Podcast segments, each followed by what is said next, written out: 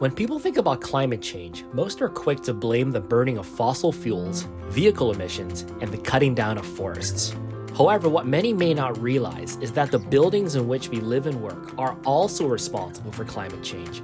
Indeed, almost 40% of global carbon emissions stems from the round-the-clock cooling, heating, lighting, and powering of appliances in buildings.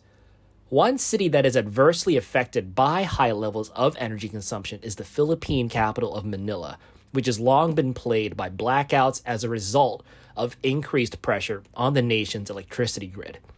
More recently, the nation has had to contend with the issue of water scarcity due to reduced rainfall in the last few years. Some of these issues, however, can be addressed through the adoption of sustainable real estate solutions. Joining today's Eco-Business Podcast is Oliver Chan, Chief Sustainability Officer of Philippine real estate developer Arthaland, who will speak on the growing sustainable real estate market in the Philippines and why investing in green buildings means future-proofing one's real estate. Thank you for joining today, Oliver. Thank you. Thank you very much, Jeremy, for having me. All right. So I'm going to jump to the first question right here. So the Philippines faces its fair share of climate threats from multiple typhoons each year, flooding, as well as heat waves and extreme temperatures this year in particular. At the same time, the price of electricity in the Philippines is among the highest in Asia and is continuing to increase. This will contribute to increased carbon emissions as well over the next few decades. So how does sustainable real estate play a part in reducing these carbon emissions? Well, I think sustainable real estate plays a huge role in reducing carbon emissions because the specifications of the projects alone, of the buildings alone, can help reduce energy usage by about 20% at the minimum. What are these specifications that you look for in a real estate development? Number one, for water consumption, we have the rainwater recycling. The rainwater recycling actually catches the rain, recycles it, and it's being used for the building's flushing of the toilets and irrigation of the plants. Those two alone help save about 20 to 30% of water consumption already. Now let's talk about energy. There's a lot we can do to save electricity. One is having low E and double glazed or even triple glazed glass. That helps reduce the heat that goes into your building, right? After which you have proper ventilation, that's mechanical, that's air intake and exhaust, and then going towards the type of mechanical equipment such as air conditioning units that you use, how efficient they are. All of these contribute into energy savings, and that basically gives us the reduced carbon emissions that we're looking for. Okay, great. Thank you. Arthaland Century Pacific Tower is the world's first Edge Zero carbon certified building. Can you speak on the significance of this achievement and the lengths the company had to go to accomplish this? Yeah, I think the main significance of this is we're not such a big company. As a real estate company that is quite young, about 15 years, and here in the Philippines, we're not even in the top 5 or 10 in terms of the biggest, right? But if we can do this, right, then others can actually follow.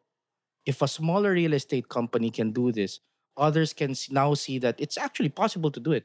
You just have to put your mind into it, focus on what you want to do, and lastly, understand what it's all about. People are always afraid about sustainability because the first thing they think about is the cost. It's too expensive for us to do. But once you understand it and you educate yourself on how to go about it, it actually isn't. You just have to know what you want, have that set goal in mind, and then follow through with it.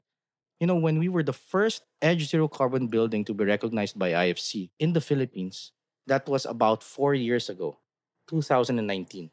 Now, 2023, there are close to 100 Edge certified buildings in the Philippines. So that is the significance. People seeing that it can be done, and they follow suit. Wow, very, very interesting. That's great influence on your part. Would you say sustainable real estate has increased in popularity in the Philippines over the last decade? Yes, significantly. And I think there are quite a few aspects as to why it increased in popularity. One would be the multinational companies coming into the Philippines. A lot of the multinational companies are coming because of the lower operational expense. You talk about lower rent, lower cost of living, right?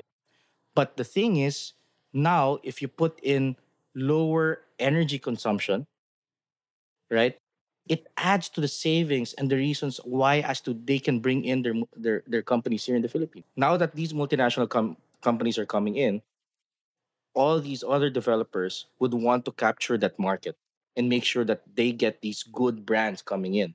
The biggest brands, Microsoft, Google, all of them are here in the Philippines. All of them are outsourcing here in the Philippines.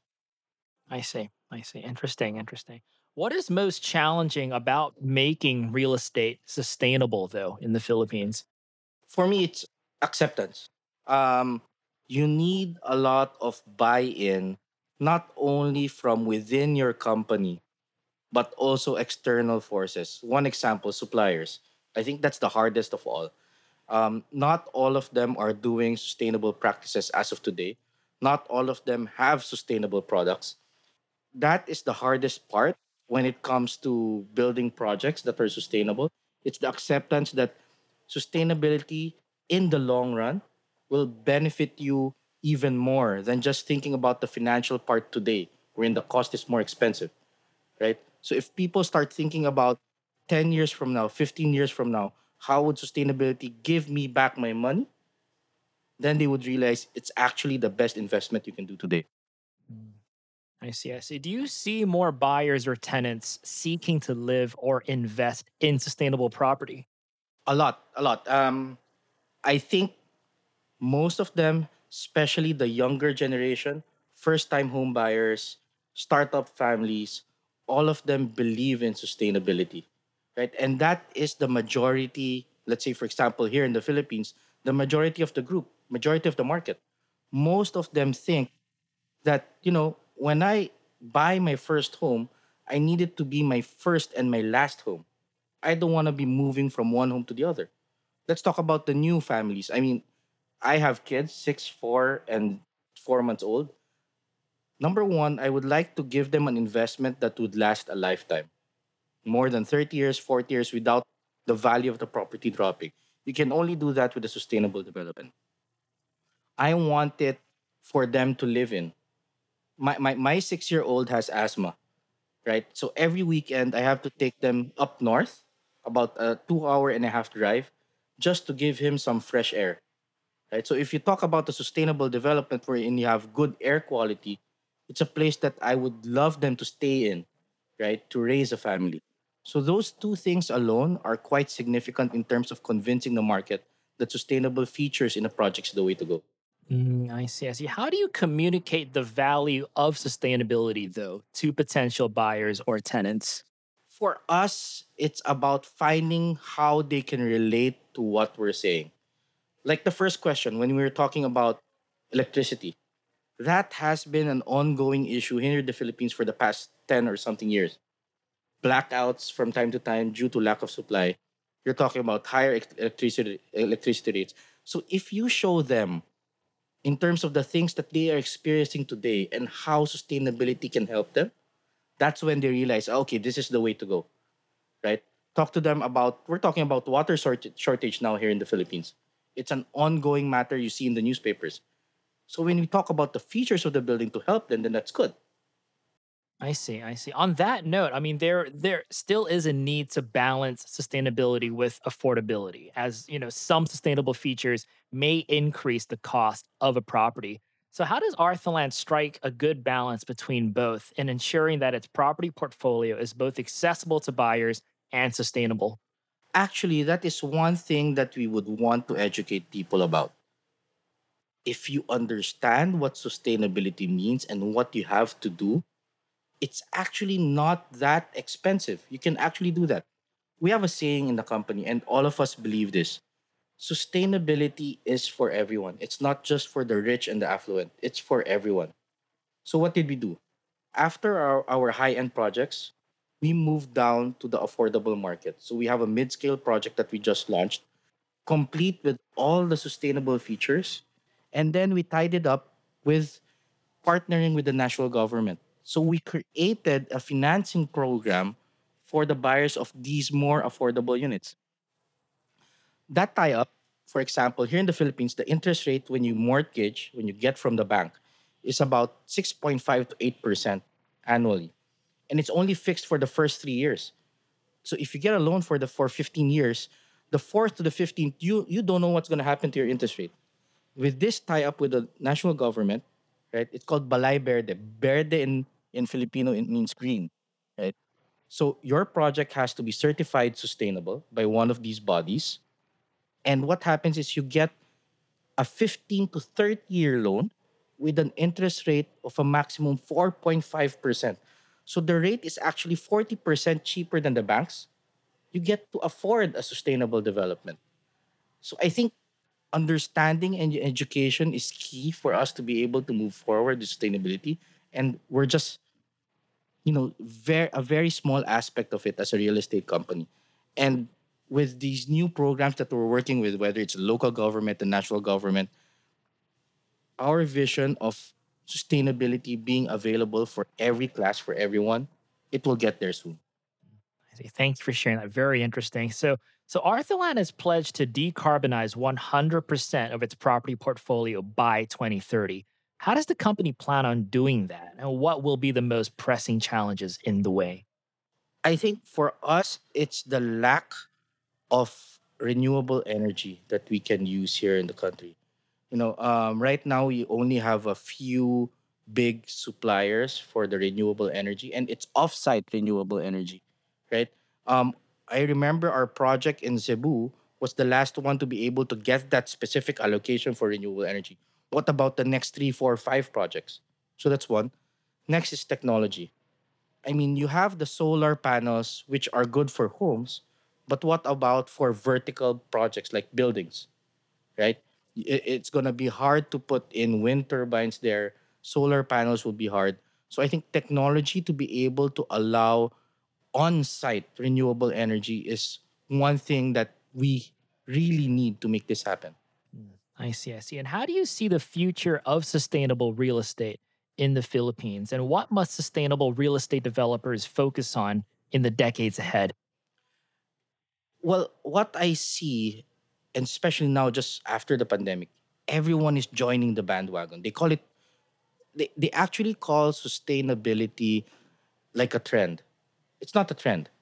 It's something that when you believe in, you do it not only at work, but also at home, right? If you consider it a trend, then it's just a marketing ploy, right? So for us, I think all of them will have to focus on, giving what's best for your buyers and investors. Your marketing spiel when you sell to buyers, you talk about capital appreciation. You talk about them getting the best yield.